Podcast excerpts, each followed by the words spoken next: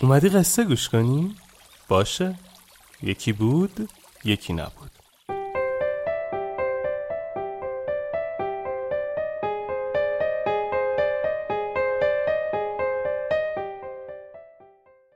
شیطنت. مردی جوان نزد شیوانا آمد و به او گفت که از همسرش به خاطر شیطنتهایش راضی نیست و می‌خواهد از او جدا شود و همسر دیگری اختیار کند. چرا که او افسر گارد امپراتور است و باید همسر و فرزندانش وقار خاصی داشته باشند.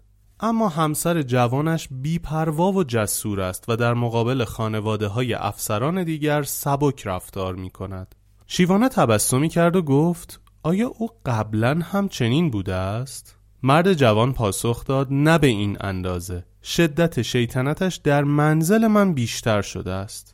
شیوانا گفت بیفایده است. تو با هر زن دیگر هم که ازدواج کنی مدتی بعد رفتار و حرکات و سکنات همین زن اول تو به همسر بعدیت سرایت می کند چرا که این تو هستی که رگ شیطنت را در رفتار همسرت تقویت می کنی مرد جوان با تعجب پرسید یعنی می‌گویید نفر بعد هم چنین خواهد شد؟ شیوانا سری تکان داد و گفت آری در وجود همه انسان ها رگه های شیطنت و پاکدامنی و وقار و سبک مغزی وجود دارد. این همراهان هستند که تعیین می کنند کدام رگ تحریک و فعال شود. تو هر همسری اختیار کنی همین رگ را در او فعال خواهی کرد. چرا که تو چنین میپسندی؟ تو ارزش ها و خواسته های خود را تغییر بده همسرت نیز چنان خواهد شد.